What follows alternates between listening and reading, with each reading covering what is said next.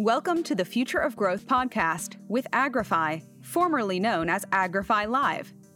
Here we'll be exploring all things related to cannabis, ag tech, controlled environment agriculture, vertical farming, cultivation science, industry trends, and more. Informed by science and driven by data, episodes will enlighten our audience through open dialogue with thought leaders, innovators, and industry disruptors who are forging the future of growth. Join our host, David Kessler, Chief Science Officer at Agrify, as he dives into the many facets that cannabis and agriculture have to offer. Stay connected with Agrify by joining us on all platforms at Agrify Corp and by visiting our website, www.agrify.com. Sit tight for another episode of The Future of Growth, coming at you now.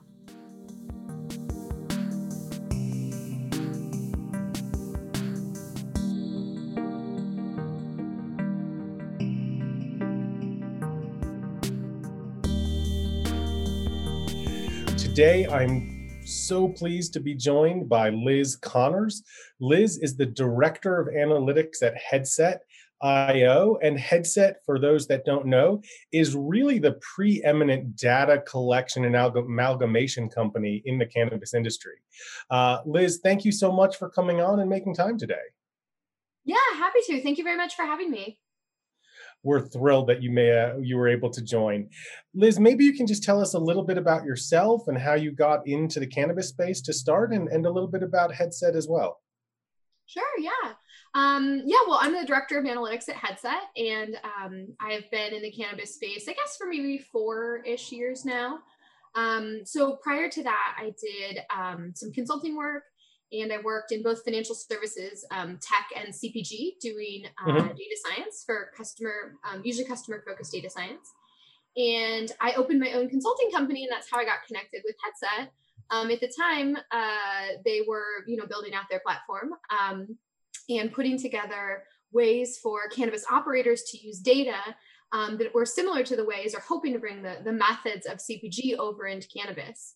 Um, and so to me, it was super appealing because uh, at the time, and, and you know, still today, um, a lot of cannabis is is like mom and pop. I mean, even the really large companies still, we're not talking, you know, companies the size of of Mars or Kellogg's, you know, um, or Kraft or something. And so uh, it was it's a very scrappy industry uh, where a lot of people have to make do with what they can get and it was a really inspiring mission to come and kind of help um, you know small business proprietors a lot of people that are internally bootstrapped you know get analytics in their hands so they can drive their revenue. Um, today it's a little different. Today we've got these much larger companies. Um, we've made our tools much more sophisticated. And so it's just it's been like just an excellent journey for sure that is fantastic. And I, I, think that just being in the industry as nascent as it is, but as quickly as it's moving to address such a uh, pre-existing market, it's it's a, an incredible roller coaster ride. I'm sure you've had plenty of ups and downs. Oh, for you know, sure. Yeah. When you're talking about, you know, the mom and pop cultivators and how things are moving towards CPG or a consumer product good, you know, one of the things I've always been curious about is the level of consistency. I was on a panel in Michigan and someone said, you know, we have customers, they come in and they buy our product and they they buy it a second time with the analytics. They see that, but they almost never buy it a third. And they they asked me to postulate why that was. You know, you're the data scientist, you're the one there. My answer was they probably had an expectation of an experience and, and didn't get the same experience because of the plasticity of the plant or the lack of consistency. But do you see that buying trend in the analytics that headset sees? Uh, how much repeat consumerism is there yeah, I mean, there definitely is. Uh, there definitely exists repeat consumerism, and there there exists brands that have, um, you know, very loyal customers. Mm-hmm. Um, but I think I think there's two things. I actually I, I very much agree with your hypothesis that um, it is uh, sometimes quality is inconsistent. Um, and I think that that's especially true in newer markets as people, you know, if, if it was someone you were talking to in Michigan and they were buying adult use cannabis, likely that company has only been around for, I mean, what, not even a year. And eh, so they really by law, yeah, you can't, yeah, not yeah. legally at least. Um, and so, and you know, these these um, these facilities they're buying are new. The lights they're buying are new. I mean, like everything they're doing is new. And so I do think it takes you know a hot minute to get your consistency. Now, when we look in legacy states, you know, states where we've had producers that have been around for years, I think that's where we start to see a lot of that like repeat consumerism as brands, you know, develop their message, develop their products. But I think the other thing that we need to keep in mind that sometimes doesn't um, come front of mind to people when they're thinking about repeat purchase rates is the when a market is brand new the consumer is also likely brand new at least to that regulated channel so if if they're not brand new to cannabis as like a thing um, they're brand new to this experience for purchasing and um, you know i think before they just kind of uh, if they were buying cannabis, they just sort of trusted the person that sold it to them. Now we have all these brands, all these options. And I think one, there's a lot of trial because that's new and interesting. The average cannabis retailer in Washington carries 5,000 distinct SKUs in a year. That's a lot of product. And, eh, you know, sometimes even if you love a gummy, there's 10 more. Like, why not see if you like one that's better?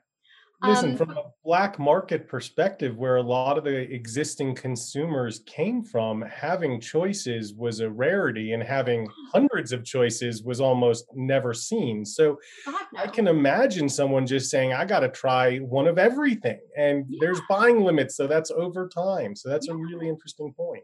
I think so. And I think too, you know, customers are still learning what they like and what works for them. You know, before uh, there wasn't all this consistency, there wasn't all the writing on the back of packages. We didn't have the chance to try things over and over to try different brands. And I think um, while some of it is in the the control of brands so as a brand you having your quality under control that's in your control. Some of this is consumers trying to figure out who they are and what they want. And so i think as a brand thinking about how you can educate a consumer that your product is what they want is one of the things that's going to lead you to better repeat purchase rates Awesome. We're already getting questions rolling in. And Matthew, thank you for that question. But I think we're going to let Liz go a little bit further, but I promise we'll address your question. So thank you. And please keep sending those in. But Liz, before we jump in, tell me a little bit more high level of, of who Headset is and what the client base of Headset is. Is it the consumer? Is it a cultivator? Is it a dispensary? Where, where does Headset really rest home? Sure. So Headset is a cannabis analytics company. And so we have um, software and analytics tools uh, for all the way from the investor through the manufacturer, the distributor, the finished goods maker, um, all the way down to the retailer. So we don't really offer anything to cannabis consumers, but rather the people that are in charge of either making, selling, or investing in these products. Um, so for retailers, we have a tool uh, called Retailers. It's tough to mess up what it's for. um, and we have two there. We have a free one and a paid one. And those are um, BYO data. So as a retailer, you connect to Headset, you bring your own data in. And what we do is make you um, analytics software that can help you run your business. So I used to work for a major grocery store company. Um, all of our, you know, from our buyers to our um, our store owners to our people that managed HR. I mean, these these people all had analytics and dashboards to help them be efficient, drive revenue, um, run their marketing campaigns, all of these things. So Headset builds those for you. Um, and so we have a, a, paid and a premium product, depending on the level of kind of analytics you want to get into. And, and then for uh, brands and investors and even retailers, we have a product called Insights, which is market insights. So we do daily SKU level forecasts for, I think, 11 markets now across the United States and Canada. And in that tool, you can do things like understand what brands are winning or losing, what formats are the best, what strain is um, has the best sales, but like the lowest brand penetration. So maybe there's an opportunity. We have pricing tools to help you decide how to price and position your products. Um, and we have tools to help investors understand how these brands are um, growing in the marketplace what types of consumers like them you know who's buying it are they buying it again what um, how much will they spend in a in a long period and then finally we have a vendor managed inventory tool called bridge that bridges um, distributors and manufacturers and mm-hmm. retailers mm-hmm. together and helps them manage their inventory in real time that's fantastic now might be a perfect time for matthew's questions he says what percentage of specific data and information is being collected and are you sharing that information with small businesses sure yeah so um so my my very high level answer is for every dollar spent on cannabis in the US and Canada 25 cents comes into headsets databases um, wow, so we have okay. a very wide picture. Um, yeah, yeah. For every for every uh, dollar with George Washington, I see your quarter with George Washington. Um, so, uh, so a whole lot of data comes in for sure. Um, as for what we're sharing, uh, we don't actually share like deaggregated store data or anything like that. Um, except for in some cases where we help stores sell their data to, to parties that are interested in. So we'll help broker that sale. Um, but most of the data that we share is either your own data and we're just taking that raw data much like you take much like you know a gummy manufacturer will take the raw plant and turn it into a gummy. We'll take your raw data and turn it into insights.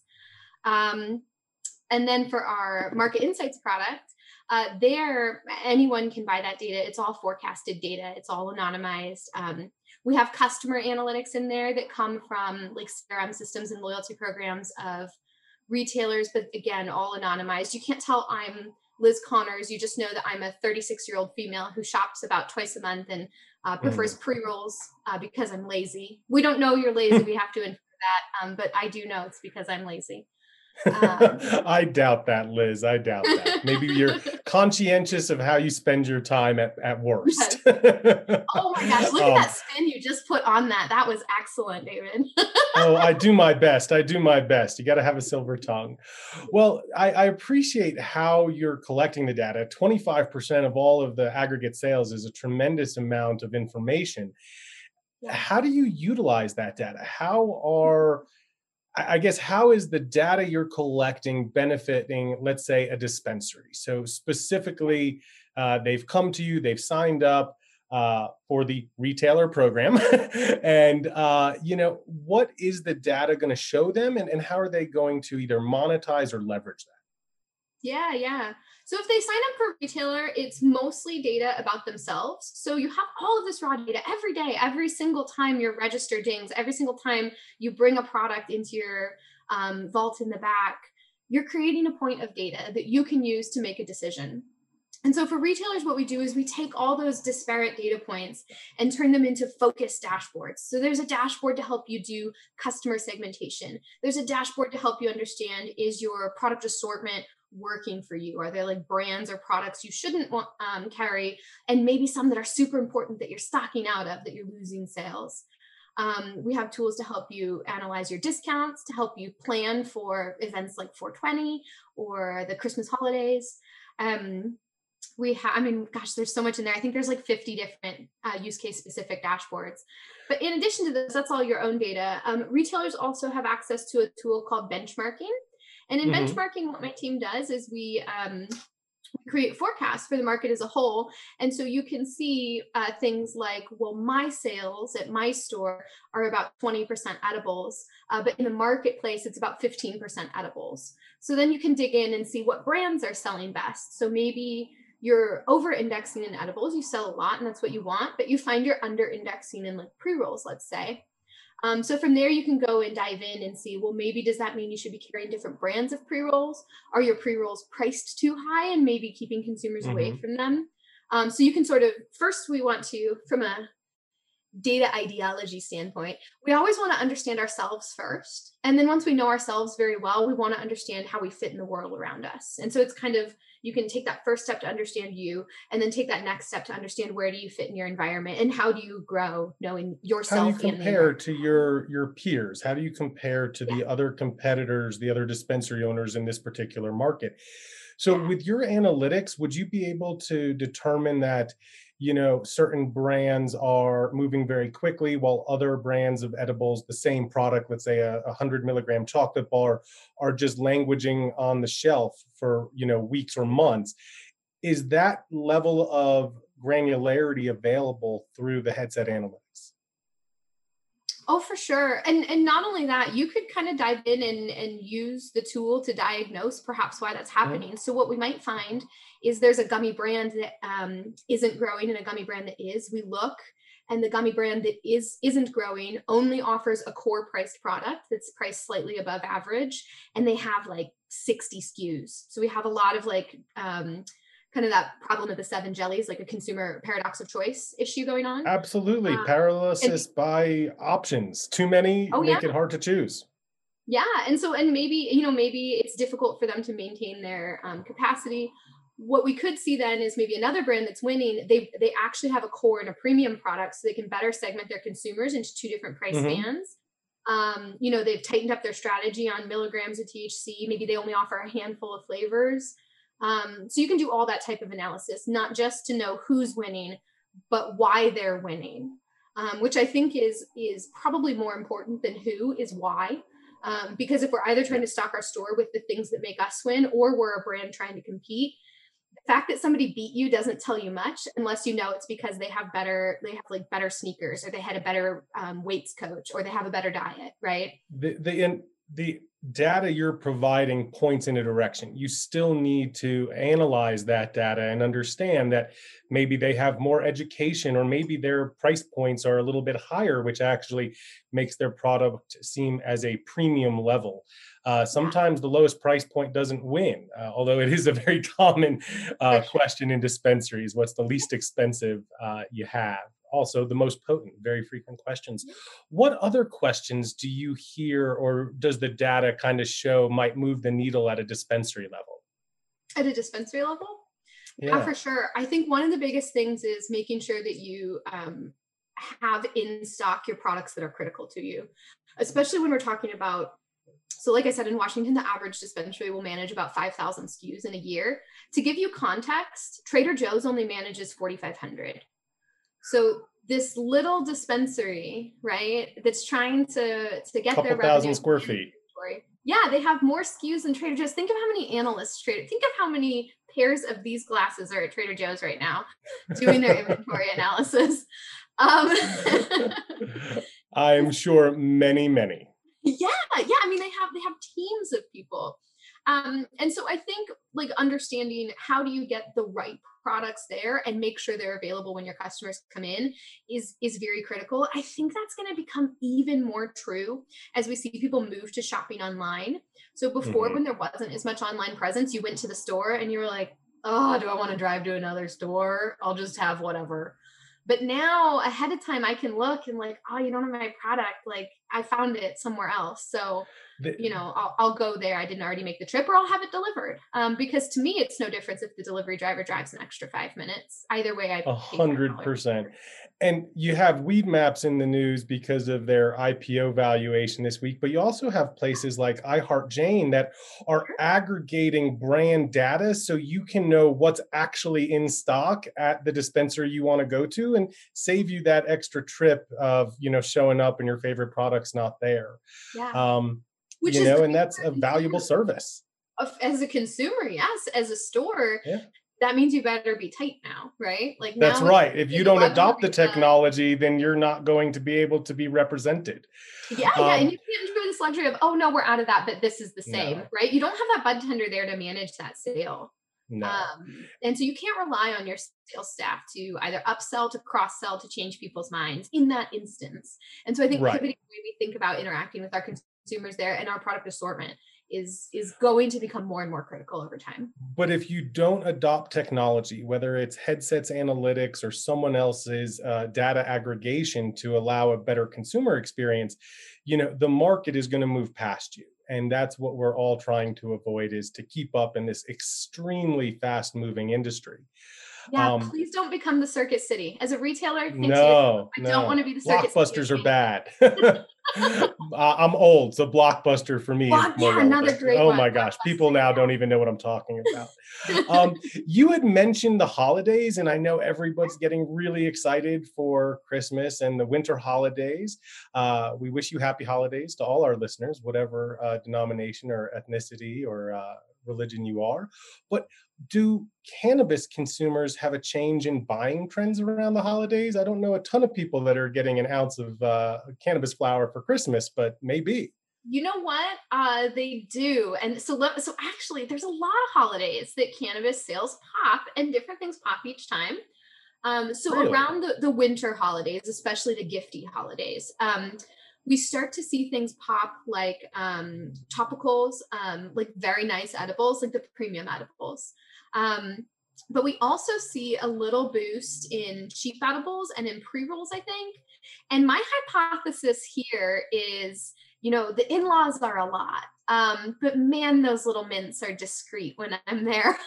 it's not a gift for someone else. It might be a coping mechanism for There's the person. Nothing wrong with gifting yourself a little extra cannabis to get you through the holidays. Everybody, yeah, I sure. absolutely encourage it but we definitely do see like premium edibles for sure do very well this time of year and we actually see most stores will go out of stock of those and I, I, actually did like a whole a whole presentation on it last year to try to get people to start thinking about how gifty cannabis items can be um, and how we make sure we have those in stock and market them that way because if you run out of those premium edibles today you miss that kind of sale um, and that might have been a way to introduce your product to your consumer um, we also see small pops around Valentine's Day, which we mm-hmm. uh, is always fun.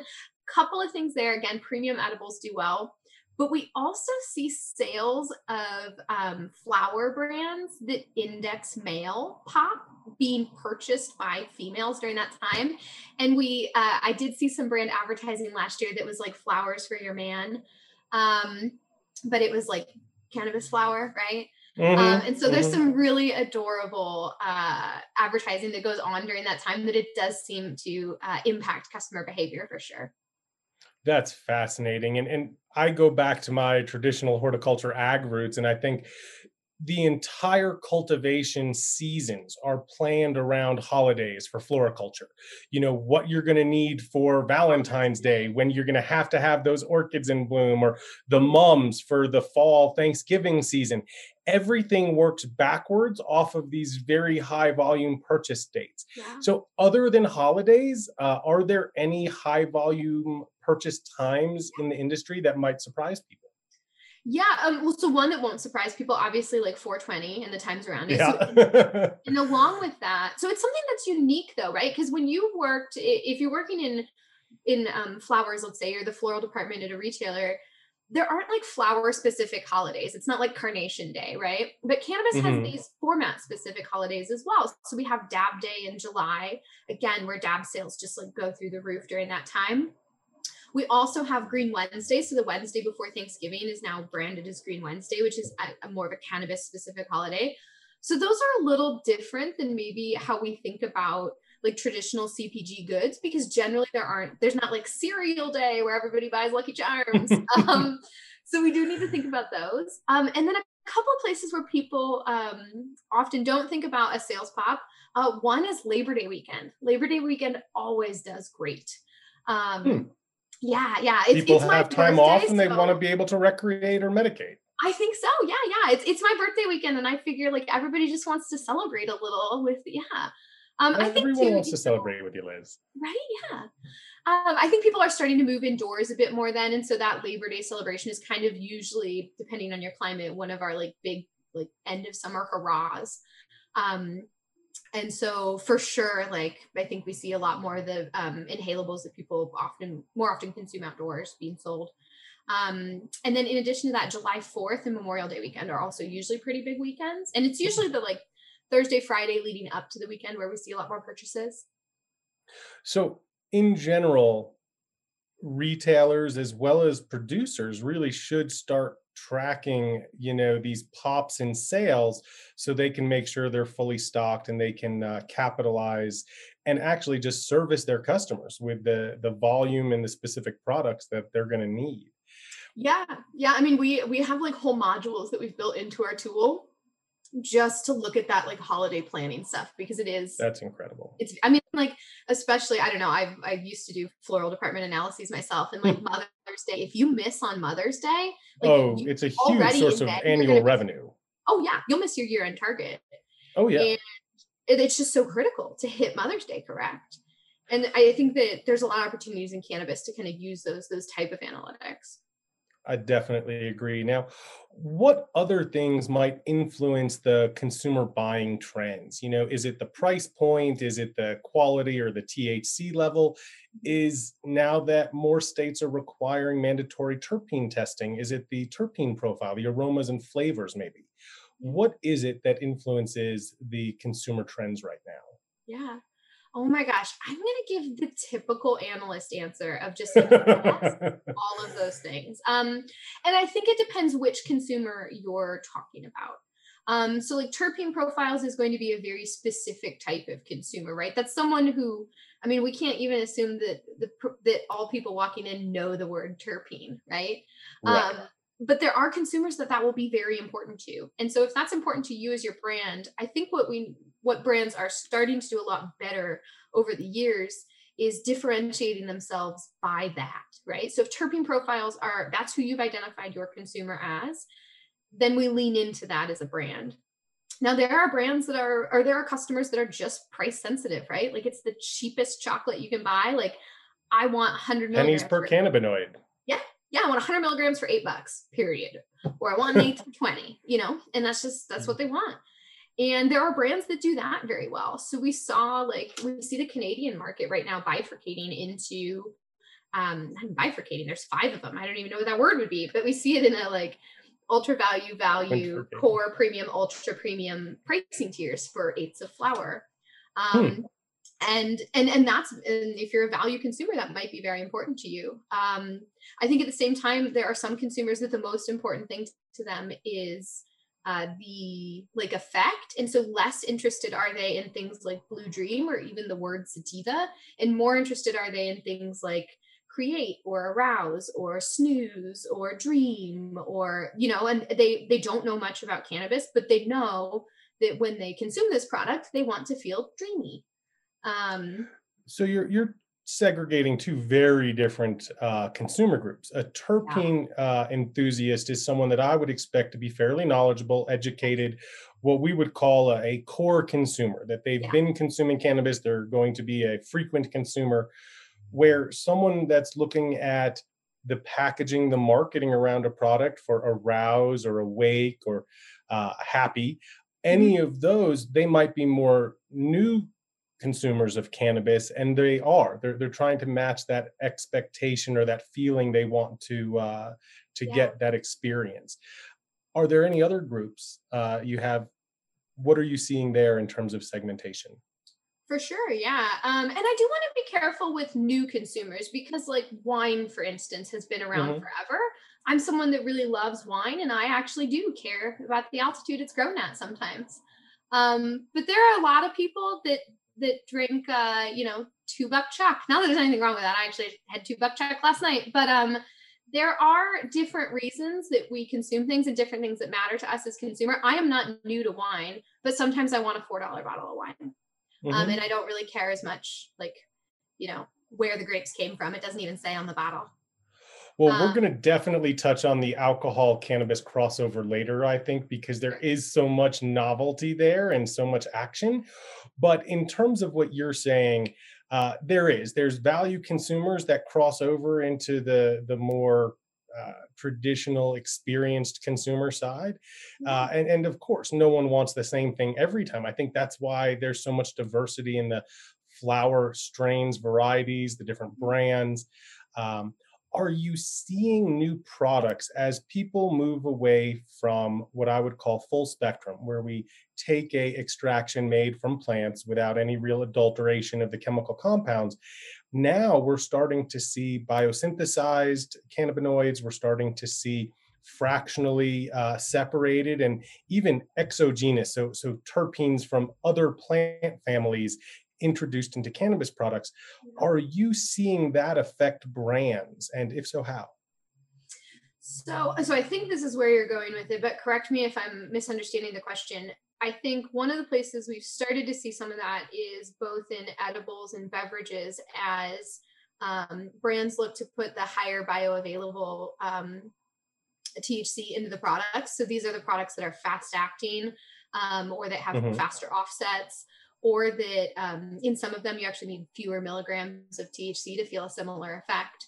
Um, and there are a lot of brands that have started kind of forking their product lines. So Wana, for example, has fast actings mm-hmm. and then their core product. The fast actings do cost more. Um, uh, Kanha, but it probably uh, prevents a lot of really dangerous experience. I mean, we've all heard the people that try an edible, wait an hour and 15 minutes, have another, and then have a lot of regret. Yeah, yeah. That, Fast that acting could save you. Oh yeah, that article Maureen Dowd wrote where she like. Oh gosh, it was damning. yeah, yeah. So, and you know, usually they're only priced, uh, you know, 10 or 20% more. So, um, Kanha is another brand that does them. They have a line mm-hmm. called Nanos um, that are, again, uh, more rapid acting.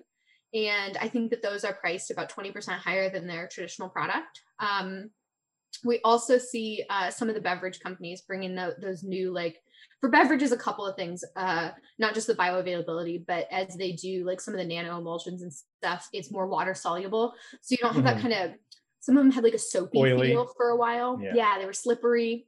Um, they're we're really getting out of that to where it feels more like a you know a spark like can is one you know that, that feels like mm-hmm. a sparkling water in your mouth compared to maybe um, some of the carbonated beverages before them. Well, if we look at the history of cannabis infused products, and I'm going to take it way back to you know the early days where people were making brownies at home, oh, people yeah. were throwing just full pieces of bud in brownie mixture and trying to make edibles. And then we move to extractions, and then we move to extractions that really you can't taste in the final product. And they're really developing into these much more appealing consumer products yeah. as they refine the technology, including that nano emulsification, that rapid availability to your body. Yeah. Um, what I was actually, and thank you for that, that was incredible. Where I was going is, are you seeing a spike in full spectrum products versus isolate or distillate based products where you get the benefits of that yeah. entourage effect? Yeah, so like maybe in inhalables, like people doing mm-hmm. a full spectrum.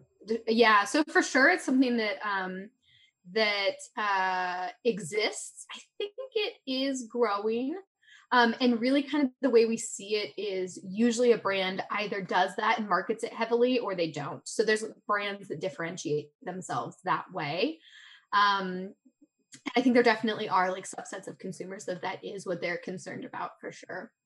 Absolutely. Now, uh, we'd be remiss if we didn't talk about you know global events that are impacting buying trends. So right now we're as my wife kindly pointed out 270 days home with the children. No. and uh, oh it's fine. We we love that. It's great. Uh, it's a unique opportunity to uh, get to know our families intimately everybody. You are so good with increase your cannabis buying. oh anytime.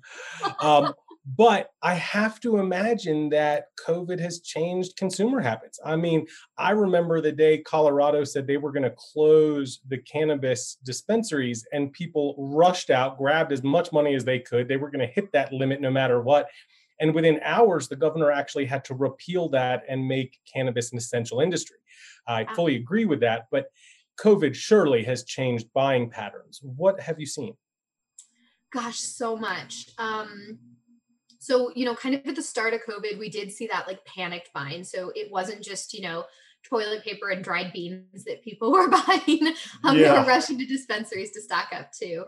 Um, but a couple of things. So, you know, we had the obvious like ups and downs as things closed and opened. And, you know, at first uh, we saw a pretty good dip in inhalable products um, because it was mm-hmm. a it is a respiratory disease and we weren't really sure um, as, as people, people sort were of more how, cautious. Yeah. Yeah. Yeah.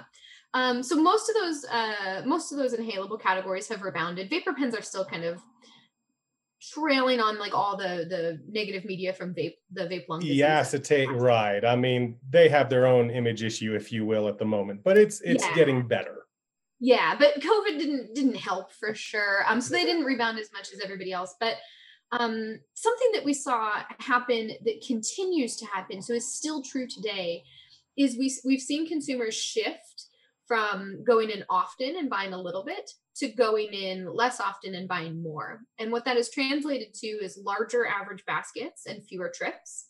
So if you're a brand, one of the reasons this is concerning is because what you brought up is a lot of people switch between products quite often. Um, as a brand, when consumers come in a lot, you have a lot of choices. You have a lot of chances to change their mind, either through your packaging, your merchandising, your bud tenders, whatever you like. Now we have fewer touch points with our consumers, so less opportunities to get them to try new things. Um, but then what we've kind of seen uh, since they're coming in less, it's like eighths became much more common and ounces became much more common than grams. So grams used to be a decent part of the market in flower, and they really have started to trail off. Um, people really pushed into eighths, and I think ounces have some of the highest unit volume growth right now um, because people are just coming in less. Um, And especially we all try not to leave the house, right? So I, I imagine limiting trips to dispensaries is just part of trying to protect yourself and be safe. Yeah, yeah, I think so. And so that that kind of shifted things a bit. Um, as people shift more to delivery, we see more edibles delivered um, and fewer pre rolls mm. when we're talking about maybe more can- cannabis convenience items. Um, I think pre rolls are one of the things I like to bring up right now. I think pre rolls are often an in store purchase, much like you'd grab a magazine at a grocery store.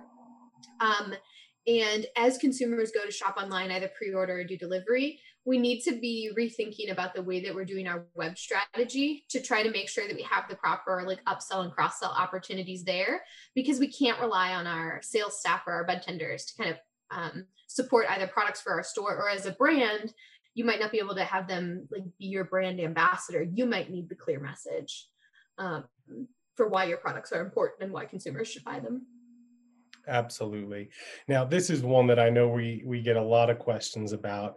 You know what are the hot strains? What is as some people call it the exotic or the new new or whatever it is?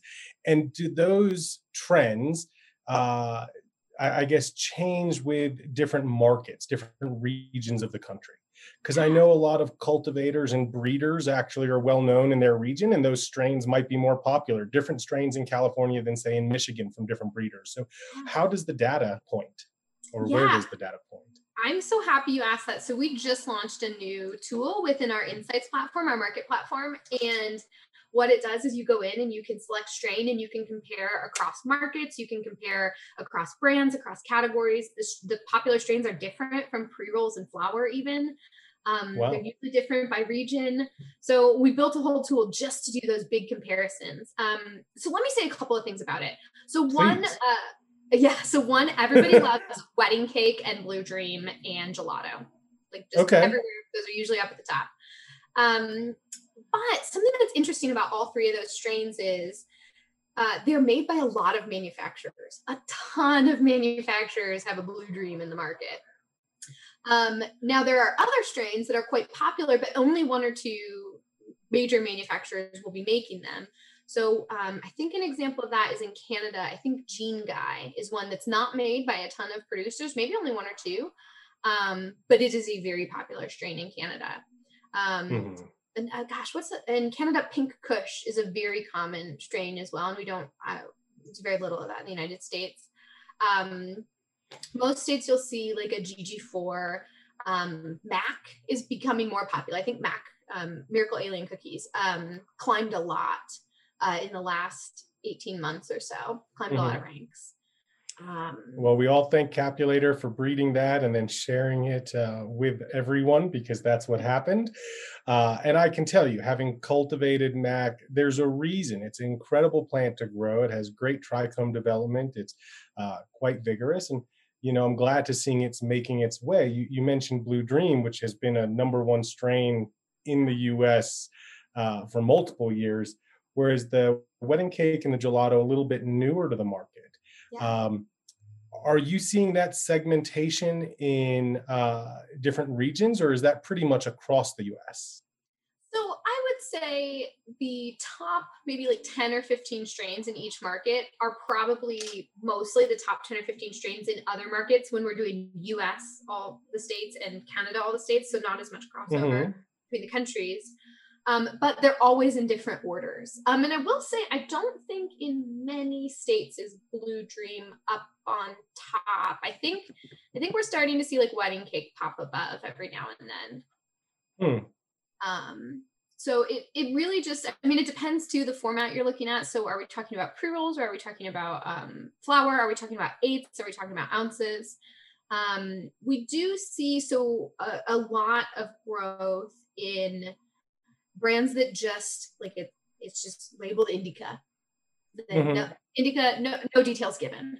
Um or and there's growth in that. See that's so surprising to me. I would think that that would almost be like saying table wine as opposed to a pinot which tells you the grape and this is just a mix of stuff. So just the general agree. category really I'm, I'm really surprised by that one. Yeah we'll see we see whole brands with just a strategy that's like sativa dominant. Hmm this is our sativa. Um, and then you see other brands that they always put out a sativa dominant, but you know, this week it might be strain A and next week it might be strain B. And it's just kind of whatever they're like flipping in and out as they grow. That's a little more common in like the slightly more artisanal. Um, we're going to get into craft cannabis and craft alcohol in just a minute, but I have another question for you, and it's a little bit off topic, but why not? Uh, I'm game, yeah. Wonderful.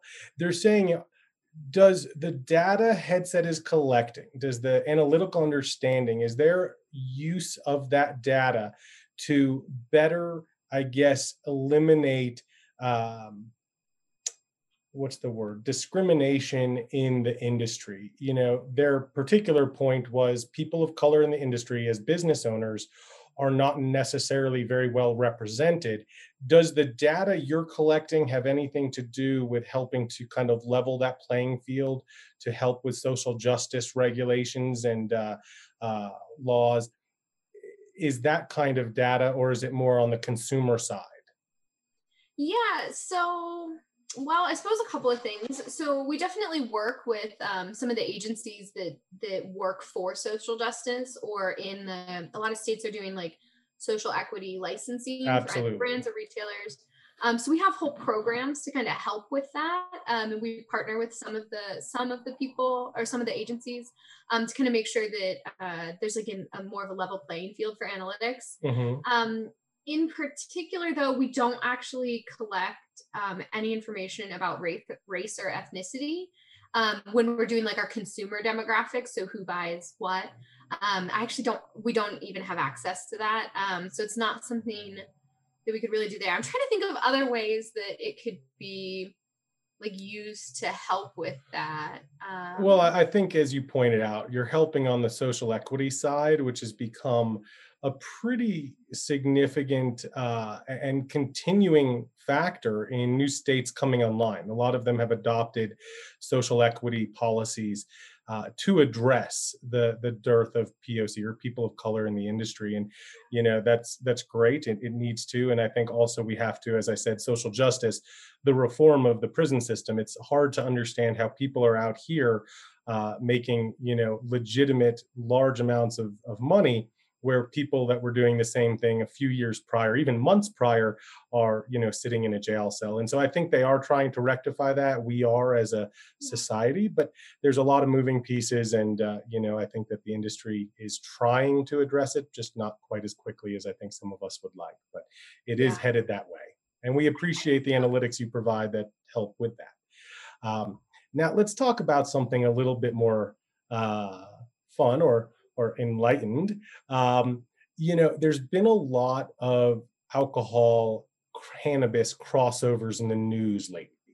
And, you know, with that, I've started thinking a lot about the similarities between alcohol and cannabis. You have a period of alcohol prohibition, after which it was made legal. People were still demanding alcohol during prohibition, and they had speakeasies and other ways of having it, uh, just like a black market. But what changed and and the way cannabis is different is you have this huge huge consumer base but in terms of the rollout it wasn't federal. It was by state and it's been very piecemeal and it's been very experimental different state to state as they try and figure their way. So do you see any uh, I guess, similarities with craft alcohol. And, and just to throw a couple of you, you have Aphria, which recently purchased Sweetwater Brewing, which I think was brilliant. They got US distribution, manufacturing, and immediately within about 48 hours, the CEO is talking about his plans for national distribution of cannabis infused products in time to come. But you have Tilray investing in AB, you have Hexo joining up with Molson, you even have Canopy and Constellation tied up. So this is not a one off. Cannabis and alcohol are coming together. How do you see that? And I guess, is there a crossover with the cannabis uh, infused beverage category?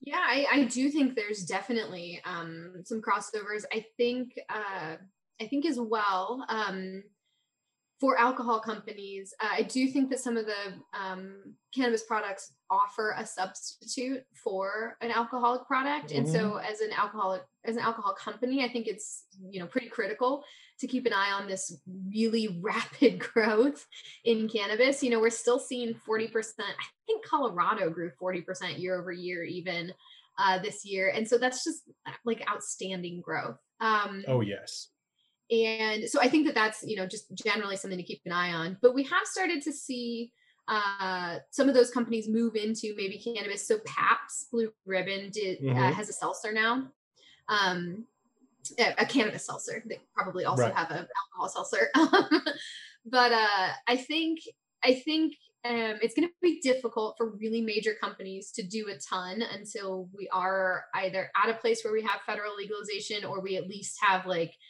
um, decriminalization in a way that allows states to barter for like interstate commerce. Um, mm-hmm. Because I, otherwise, you know, it just it's really difficult to be a multi-state operator right now. I mean, I don't probably need to explain that to you, um, but uh, there's it's a lot more challenging than when you're just in alcohol. That's for sure. It, it um, absolutely is, and you know the state intertrade barriers are really creating different types of successful companies those that can adapt to very different market climates very different regulatory environments and still deliver a consistent uh, you know process which delivers a high quality product. And that's where we see a lot of the industry growing. And if you look at and you'd be the best one to ask if you look at flower versus all of the other cannabis 2.0 products. So anything that isn't just dried cured flower. You know, how much of the mature markets and the new markets does cured dried flower make compared to all of the other products? I've always heard it was like 30, 40%. Yeah, yeah. So dry flower still um, is at least 40% in most markets. It, it is it has lost its 50% majority most places, um, but it still is the largest category. Um, usually by a pretty wide margin. Um, and we actually saw flower kind of gain some of its market share back during during COVID, which I found to be um, hmm. interesting. But yeah, I mean, I think that flower, uh, I will be surprised if we have a world where flower doesn't remain, you know, a really major part of this marketplace. I do think, you know, edibles and beverages have a lot of room to grow. Um, I think vapor pens probably have some space to grow as well. Um, but unseeding flower, I don't know that that will happen probably anytime super soon. Um, Hard to imagine. But uh, yeah, yeah, it just it, it's just um, I don't know. It's just a very traditional way to to consume for sure. Um, I think too, as we think about some of those 2.0 products, like I think we're still figuring out what consumers want. So, like, and when a market's new, you might see chocolates come to market first because I think chocolates are just a bit easier to make than gummies usually. Um, and then, you know, usually gummies kind of come in and, and take over. Um, and I think with beverages, we've seen kind of a lot go on. We had kind of that jump of everybody doing like a de-alcoholized beer that was infused with THC. Um, mm-hmm. Um, we're seeing less of those um, and more seltzers now. Um, and I think seltzers probably lend themselves uh, more to cannabis. One, you can flavor them with like botanicals. So like any flavor that was in there, you can kind of put some interesting other things to have it have a purposeful herbaceous complementary flavor. flavors. Absolutely. Yeah. Not but if people want a beer, they want a beer. And if they want cannabis, maybe they want cannabis and, and maybe the two shall not meet. you know, when you want a beer, you want a beer. And I think there's are plenty of cannabis beers that are good, but I think a lot of people are looking for a beer when they want a beer. Um, yeah. And so, you know, just taking a product that already existed and trying to mishmash it might might not be the the, the best strategy here for um, where we'll see the market continue to grow do you see any producers and, and again to take it back to craft alcohol one of the things i saw really successfully as say sam adams was growing as a brand they had a core backbone of you know very loyal consumer brands but they also had seasonal offerings which they used to kind of test the market to dip their toe on things they might be experimenting with trying. And i could see that kind of adoption happening very successfully in cannabis. Do you see a crossover there? Um like would that strategy work in cannabis yes. you mean? Oh i yes. think that's you... i think that will be one of the winning strategies yeah I really do. Because if I you're think, growing your wedding cake and your gelato and your blue dream, that's going to take care of a lot of the core consumer that just is looking for that. But you also have the more experienced or the the the people wanting to try new things and they've seen blue dream, they've had blue dream, maybe they want something new like the lava cake or a slurricane hybrid or something new like that. Um, do you see high quality craft flower uh, penetrating the market? Is the 40% made up largely of, you know, bulk, what I would call commercial grade flower?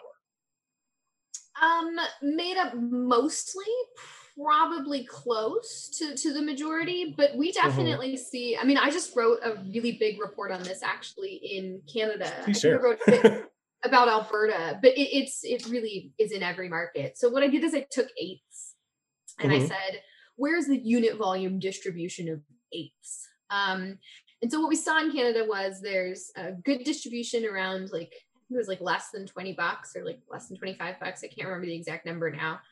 Um, in this like ultra value space. And then we saw Hmm. a value space kind of centering around like I think 23 to 25 dollars. And then we saw a core space, maybe just in the 30s.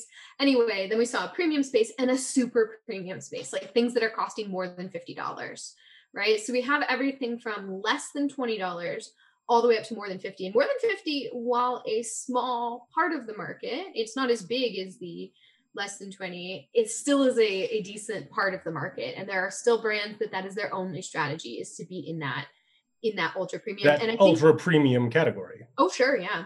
And I think what we'll end up seeing is like if you take like Molson Coors, right? I mean, just like conglomerate, they have Keystone. Uh, so Keystone is priced at like six cents an ounce here in Seattle. They have uh, um, Coors Light, right, priced at about nine cents an ounce here in Seattle. They have Blue Moon priced at about 12 cents an ounce. And then they have some other like even smaller labels than that where they've purchased these like craft, just, I mean, like really nice beers that do seasonals, that do interesting things. These are all owned by Molson Coors. And what that gives Molson Coors the opportunity to do is get a consumer not just all through their value chain. So we're getting a value consumer on those keystones, but also through all different stages. Like I, I really love a craft beer, but every now and then we'll buy a, a case of Coors Light for a party or for a tailgate, or you know, there's just there are all different occasions for different kinds Absolutely. of things. That's incredible. And I, I really do believe that there is a niche for craft cannabis. And I think that it's going to be a very important sector as the markets mature, just because these MSOs will continue to grow. I mean, just in the news today, we had, uh, what was it, Tilray's merger and, or yesterday, but it's still, they're, they're becoming these large producers, but large producers are going to focus on commercial quantities more so than these niche uh, craft varieties or brands. And, and that's a great way to differentiate yourself. If you are trying to build yourself up, if you're a single state operator, you're uh, maybe a vertically integrated cultivator and dispensary and processor, what advice would you give on terms of branding yourself or differentiating yourself, Liz? You are the expert. We are open ears. Yeah. So I'm going to give you sort of my personal philosophy to branding, Please. at least what I think usually works. And that is to get really good at what you're good at before you do something else. Um, so be known for the thing that you're good at. If you are great at a, you know, a $6 100 milligram chocolate bar, then be great at that and get great at that and own that market. Um, if you're great at like growing, you know, very craft, like super premium. I mean, this is the stuff that you just like, you almost don't want to even smoke it, right? Because just like, this is just so beautiful. Um, and then get great at that. Um, but I think what we see a lot of people try to do is they try to be everything. And as as, Mhm. as a people pleaser myself, I get it. Um, you do you want all customers to love you equally. Um, but you might need to figure out who your customer is and really go after them. And I think once you have that figured out, so let's say you're the brand and you you have this really great craft cannabis thing going, but you want to maybe accelerate your sales a little bit. I think the way most companies do that is through a product line. So we don't see a lot of companies like you don't see um, a lot of where we have the same brand in like a value, a core, and a premium, right? So I think we do that a lot of times through a, separate product line where we can um, one keep that product differentiation that brand differentiation for consumers but two we can do all our analytics like separately right? We can do all of our abc costing on this brand versus that brand and really like understand what's working. That's a really interesting point. Now i know in the grocery world uh, it's about shelf space and shelf space acquisition. So, do you see better penetration to getting more SKUs in a store? I mean, you talked about a store having to have 5,000 plus SKUs. Do you get better penetration with a wider range of products or a wider range of brands? Um, Oh, that's an interesting question. I'm not sure I know the exact answer to that. I'm not sure I've done that analysis before. I would. I can't believe I stumped running, you. I'll yeah. I would, I would, I would assume if you're running different product lines, you're still kind of one by the one holding company, and so your contract, at least in grocery retail, like your contract would be with, say, Procter and Gamble. It wouldn't be with Tide. And so, even though right. Procter and Gamble owns, oh God, uh, Procter and Gamble might not even know how many brands they own. Um, even though Procter and Gamble owns a ton of brands, the contract of the grocery store is usually with the the holding company rather than the individual brands. So I would think it would give you. I'm not sure that it would give you like a huge advantage to just do it through SKUs versus do it through product lines. But you know, mm-hmm. it could mm-hmm. be that it confuses consumers at first. Um, you'll need clear messaging. Something that's a little different though than grocery stores is like I've never gone. You don't have this like salesperson at the grocery store, this bud tender, right? I don't go into the grocery store to pick up Frosted Flakes, and some like dude walks up to me and says, "Oh no, you want Cheerios." Like that just doesn't happen.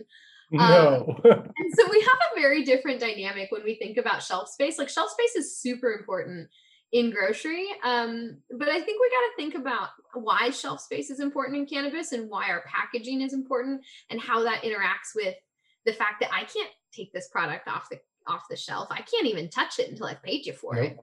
Um, and so it's it's just a really different uh, like I, I, want people to be very careful when they're thinking about direct correlations there because that influence of the salesperson is is very unique and very powerful you know it is and, and you know I, I, was listening to someone say uh, and i don't know if it's true so please don't take this as gospel but the bud tender used to influence about 92% of buying decisions because you would go into a place and if you were a new consumer or you weren't familiar with the product offerings or the brands that was your person with expertise and, and so you rely on them and you know i think that we could definitely benefit as an industry from some more standardized training and some education. I've been in dispensaries where i was blown away as if the bud tenders had taken classes and had mm-hmm. phds and others where they're misdescribing the terpene levels as percentages instead of milligrams and it's like there's no way this is 26% limonene. It's just not possible. And they're oh, yeah.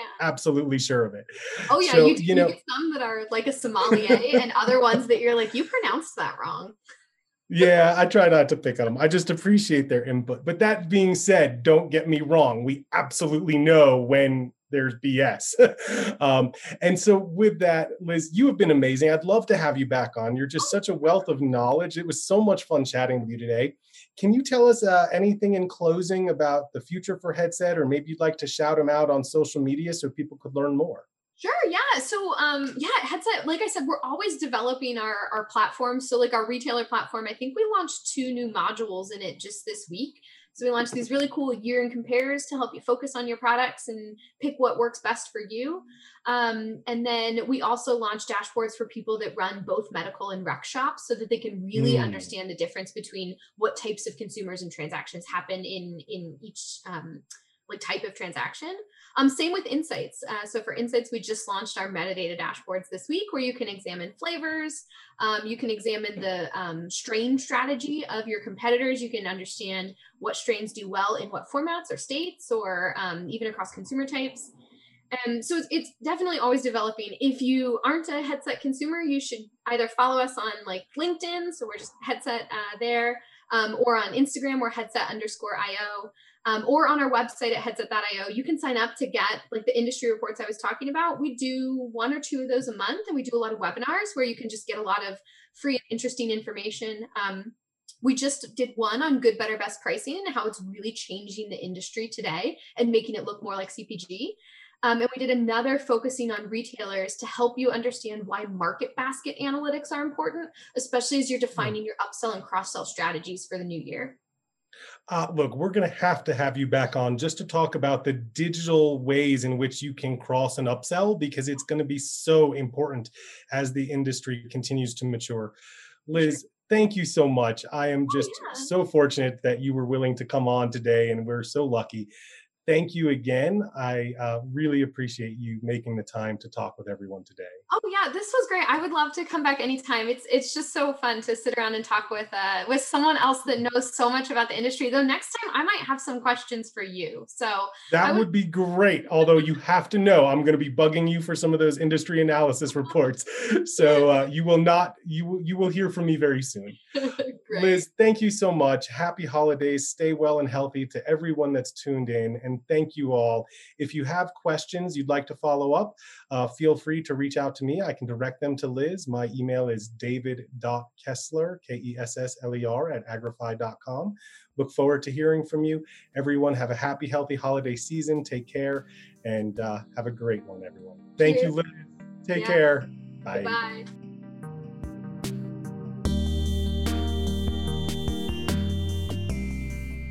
Thanks for joining us for another episode of The Future of Growth. We love to hear from our audience. Have a great idea for a guest or a topic you'd like us to cover? Thoughts you want to share? Reach out to media at agrify.com. Don't forget to stay connected with Agrify at Agrify Corp on all platforms and by visiting us at www.agrify.com. See you next time for another episode of The Future of Growth.